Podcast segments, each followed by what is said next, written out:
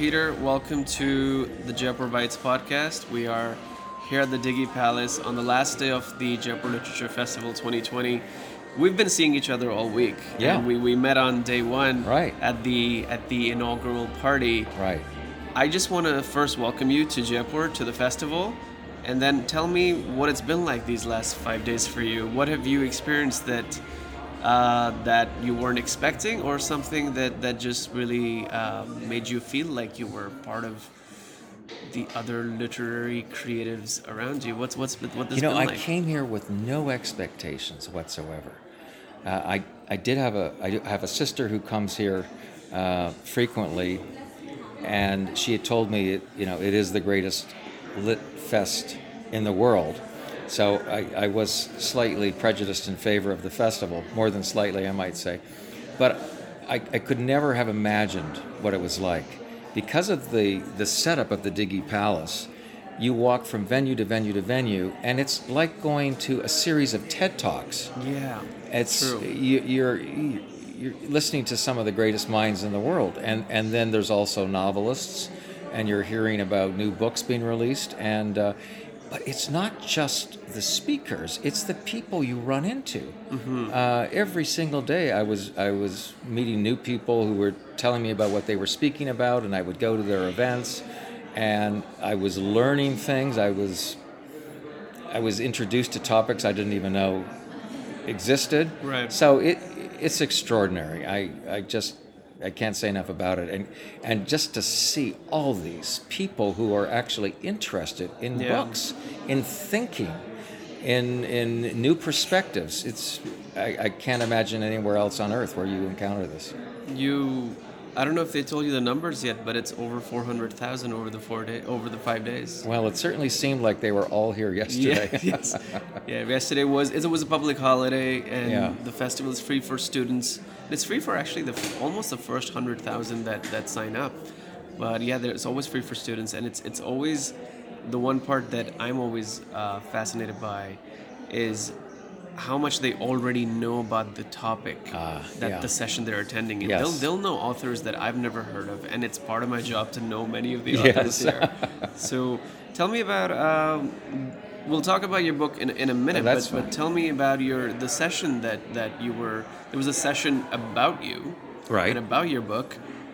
Besides the context of the book itself, tell me what it was like to be on stage and have this audience and, and this this environment. Well, you you look you you're on stage and there's this sea of people, and the, I was in a venue called the Mughal Tent, and I don't. I'm sure some people were there just to sit down and get out of the heat, but it was it was packed, yeah, and. Uh, I, I don't have a fear of speaking uh, before crowds because really I just focus on what it is I'm trying to say.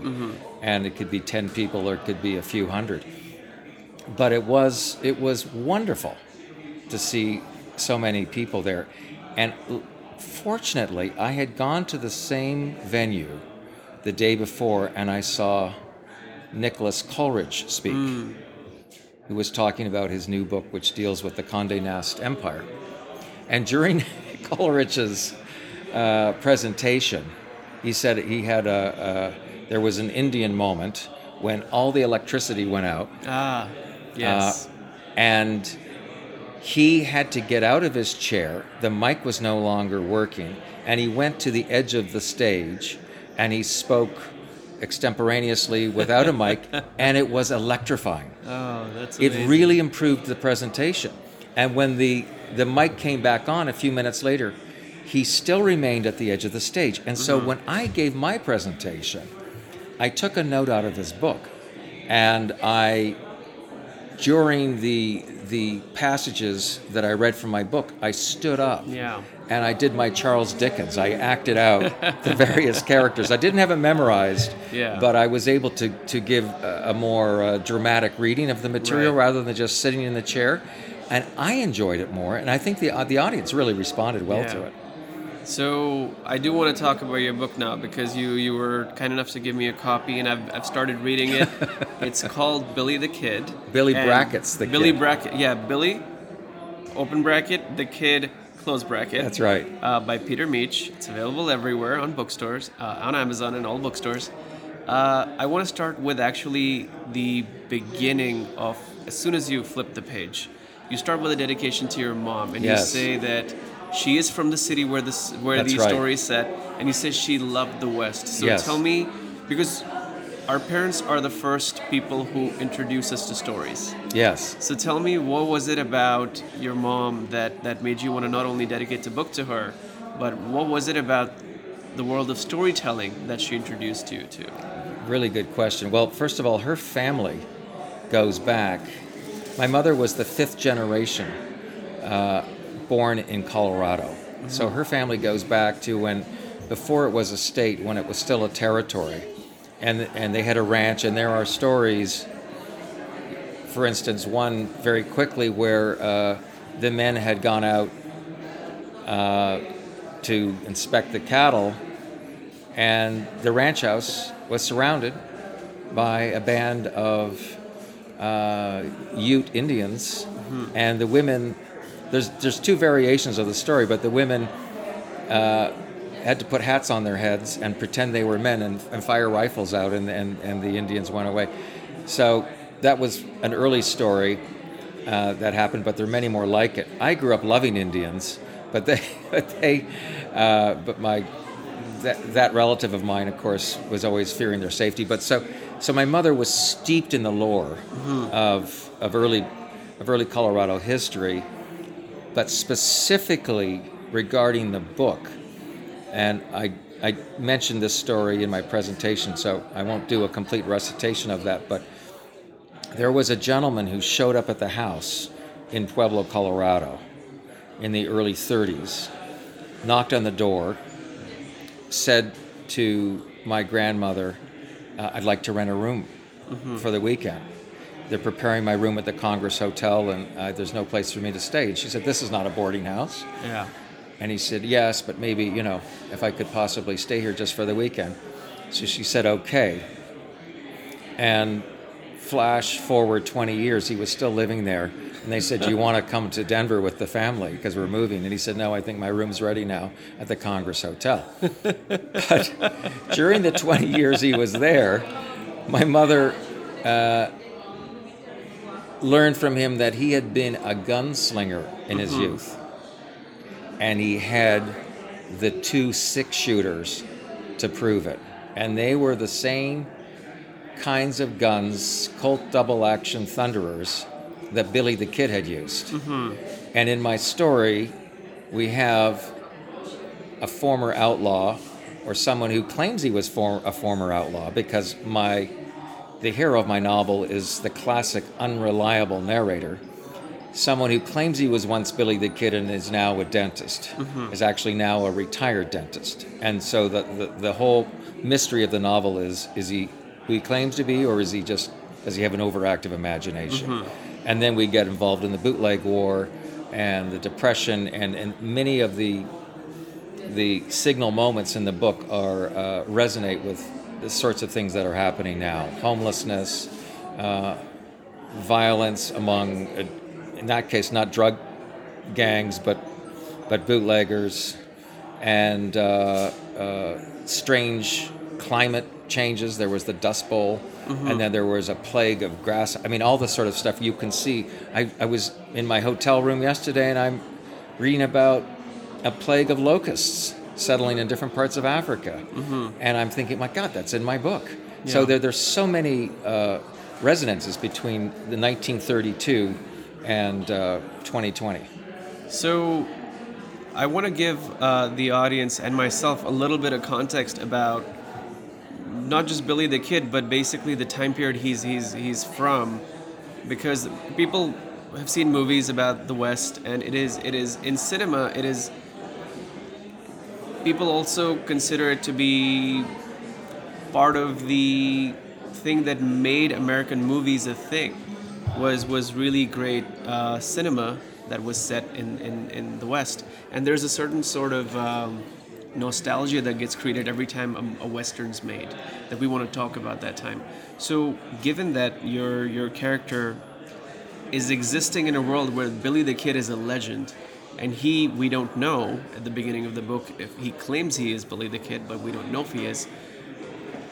Given that you're also a filmmaker, this is a long question, but the answer I know you'll get the answer. I'm taking notes. Yes, I want to talk about the idea of legend versus story Right.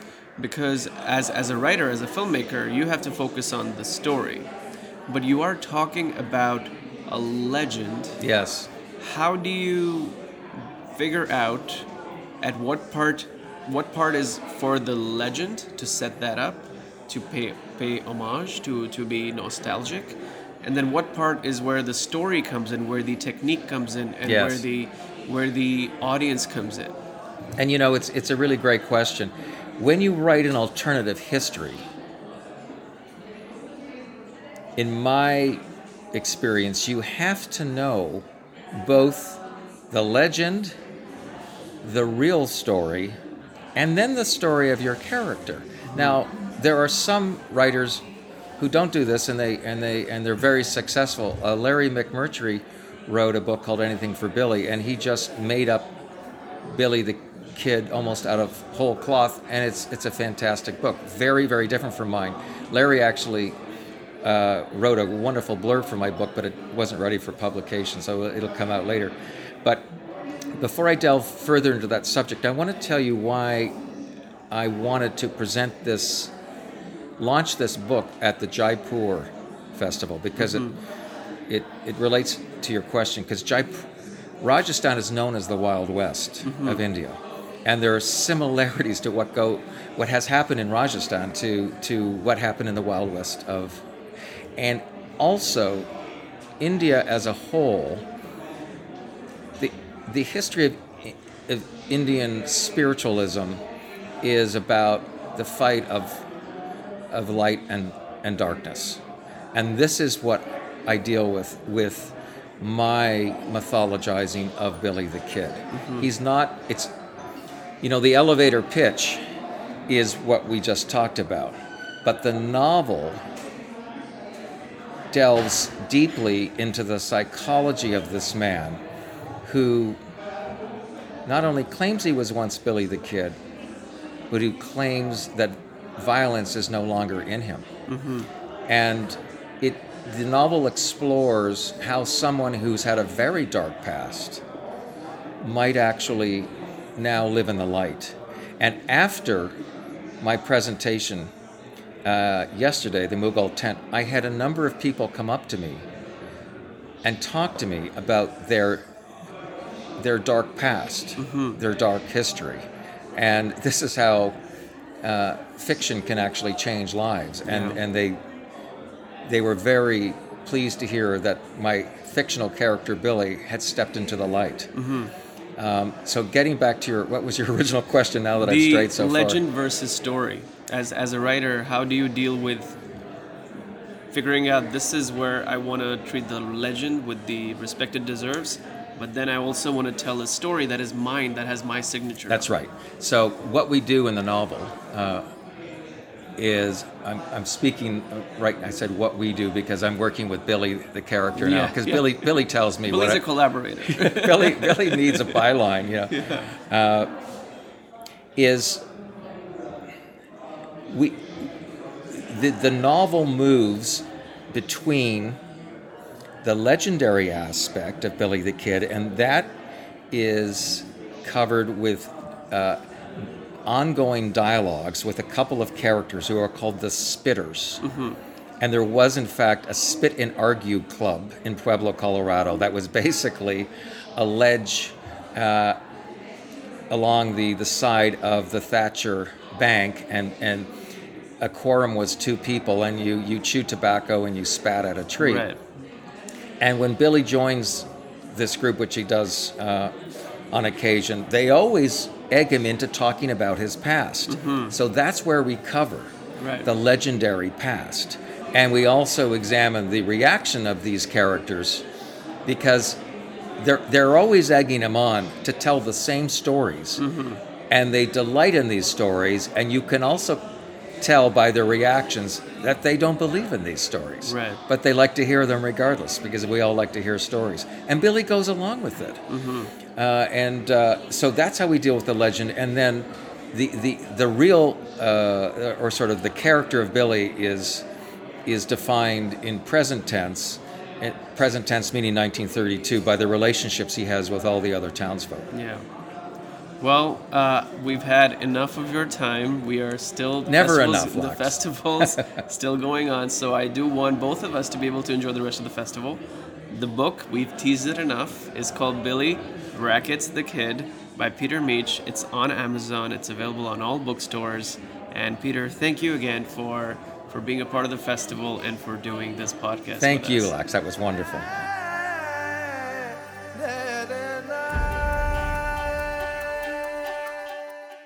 Thank you for listening to Jaipur Bytes. If you like this episode, please subscribe to our show on Apple Podcast, Spotify, or wherever you're listening to this. Jaipur Bytes is a Launchora production. Producers of Story Talking with Laksh, The Visionary Podcast, Jazz India Circuit Podcast, Poetry Darbar, and most recently, Play Me Life. All our shows are available on all major podcast apps. Once again, I'm your host, Laksh Datta, and thank you for listening. Thank you.